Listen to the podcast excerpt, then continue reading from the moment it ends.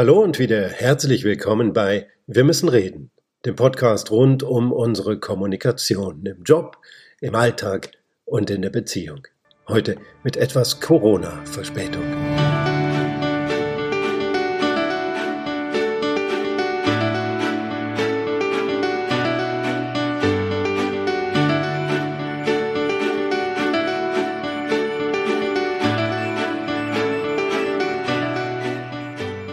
Ich möchte mich heute auf eine der wichtigsten Zutaten für gesunde und funktionierende Kommunikation konzentrieren und die vielleicht am meisten unterschätzte. Vertrauen. Wer kommuniziert, braucht und schenkt Vertrauen. Kommunikation ist ein Vertrauensverhältnis und das gleich an mehreren Berührungspunkten. Wir leben in einer Zeit, in der in vielerlei Hinsicht Vertrauen schwindet in Institutionen, in Informationen, in Kommunikationen und auch in unsere Mitmenschen ganz allgemein, seien es nun Nachbarn, Kollegen oder Regierende. Und wir merken inzwischen beinahe täglich, dass Kommunikation dann richtig schwierig wird. Oft lautet da die Standardantwort, wir müssen mehr miteinander reden. Stimmt. Das Problem ist nur, wenn das Vertrauen weg ist, funktioniert das Reden nicht mehr so richtig. Klar, man kann dann immer noch losschwafeln und hoffen, dass der andere einem das abnimmt, aber diese Hoffnung stirbt nicht zuletzt. Wer mir nicht vertraut, glaubt mir nicht, egal was ich sage, wenn er oder sie überhaupt noch zuhört. Insofern ist einfach nur Reden als Selbstzweck, als Mittel gegen einen schon entstandenen Vertrauensverlust kaum mehr als Geräusch. Es ist, als wolle man einem Kranken raten, doch einfach gesund zu werden. Das Ding ist, Vertrauen ist kein PR-Problem. Vertrauen ist ein Gefühl, und es ist ein bisschen wie die Jungfräulichkeit, schnell verloren, relativ schwierig wiederherzustellen. Ich weiß aus eigener, auch leidvoller Erfahrung, Vertrauen ist genauso schnell zerbrochen und schwieriger zu kleben als eine Ming-Vase, und es ist noch viel wertvoller. Unser Zusammenleben funktioniert nur, wenn wir uns vertrauen. Darauf baut alles andere auf. Wir vertrauen dem Busfahrer unsere Kinder an, dem Banker unser Geld, den Politikern unsere Zukunft. Vertrauen ist das Zeug, das Menschen verbindet und zusätzliche Verbindungen überhaupt möglich macht. Mein Tipp ist deshalb, wir sollten uns immer wieder darauf konzentrieren, Vertrauen zu vertiefen und auszubauen, wo es nur geht, und vor allem es auf keinen Fall zu beschädigen. Das klingt leichter, als es ist. Schon wenn wir uns entscheiden, miteinander zu reden, müssen wir Vertrauen haben. Ihr zum Beispiel vertraut darauf, dass ich hier nicht eure Zeit verschwende. Also muss ich klar machen, dass mir bewusst ist, dass eure Zeit kostbar ist und dass ich es wertschätze, dass ihr euch die Zeit nehmt, diesen Podcast zu hören. Zum Beispiel dadurch, dass ich gleich zu Anfang klar mache, dass das, was ich euch sagen will, eine Relevanz für euch hat. Erinnert ihr euch? Ich möchte mich heute auf eine der wichtigsten Zutaten für gesunde und funktionierende Kommunikation konzentrieren. Und die vielleicht am meisten Und Dadurch, dass ich gleich zu Anfang versuche deutlich zu machen, dass dieses Thema für euch relevant ist, bestärke ich euer Vertrauen, dass sich investierte Zeit und Hirnschmalz auszahlen.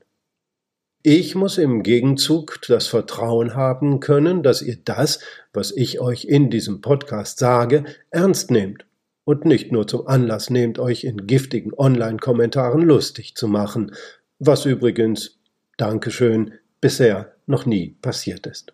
Mein Vertrauen scheint also gerechtfertigt. Ihr müsst darauf vertrauen können, dass das, was ich euch sage, stimmt dass ich euch keinen Unsinn erzähle. Diesem Qualitätsmaßstab stellt sich jeder Podcast, jeden Tag. Und übrigens auch jede andere Kommunikation. Selbst so eine Mini-Kommunikation wie ein schlecht gelauntes und nicht ernst gemeintes Morgen entpuppt sich von selbst als Worthülse und wird vom freundlichen Gruß zum Beziehungskiller. Dasselbe gilt natürlich für Unwahrheiten, Manipulationen oder gar Lügen. Wir müssen außerdem darauf vertrauen können, dass wir uns gegenseitig nicht verletzen. Und wir alle wissen, wie schwierig dieses Versprechen oft einzuhalten ist, vor allem wenn eine Kommunikation emotional stark aufgeladen ist. Aber macht euch bitte nichts vor. Nur weil eine Seite meint, es gehe doch nur um Fakten, ist das für die andere Seite noch längst nicht so. Gerade in Unternehmen sehe ich immer wieder, wie Führungskräfte meinen, eine Botschaft habe keine emotionale Dimension, nur weil sie ausschließlich Fakten enthält. Aber Fakten können verletzen, sie können Angst schüren oder verstärken, und beides zerstört Vertrauen.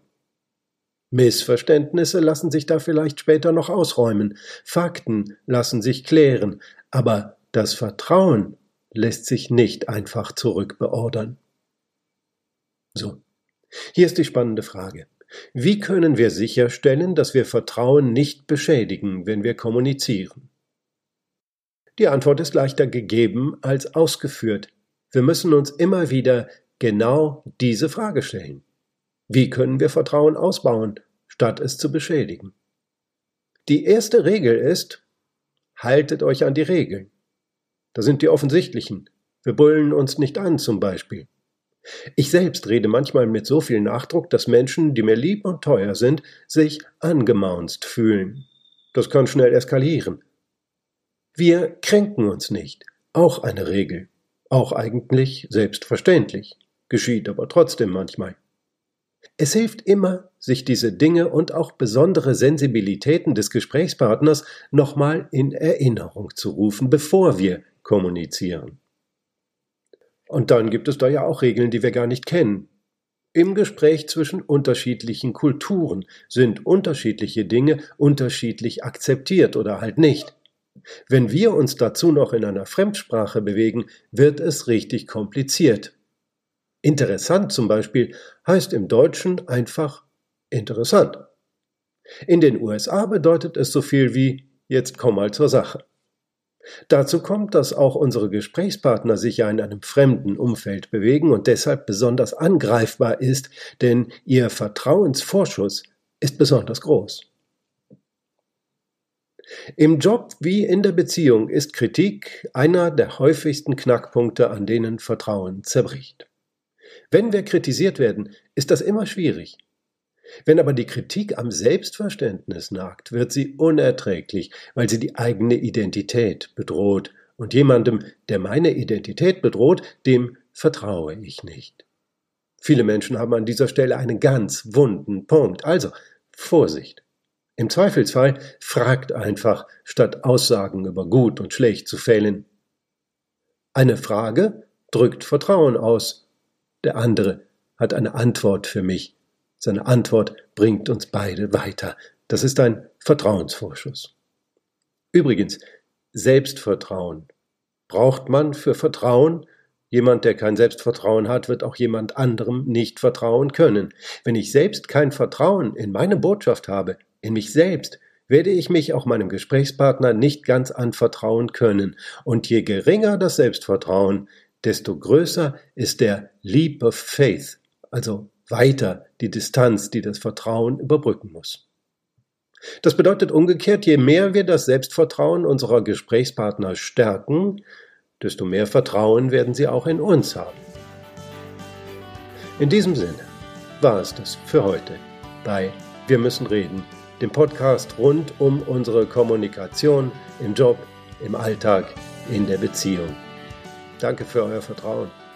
Wir hören uns wieder.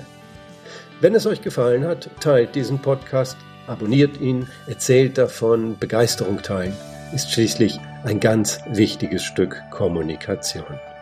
Bis dann, bis es wieder heißt, wir müssen reden. Eine gute Zeit und immer die richtigen Worte.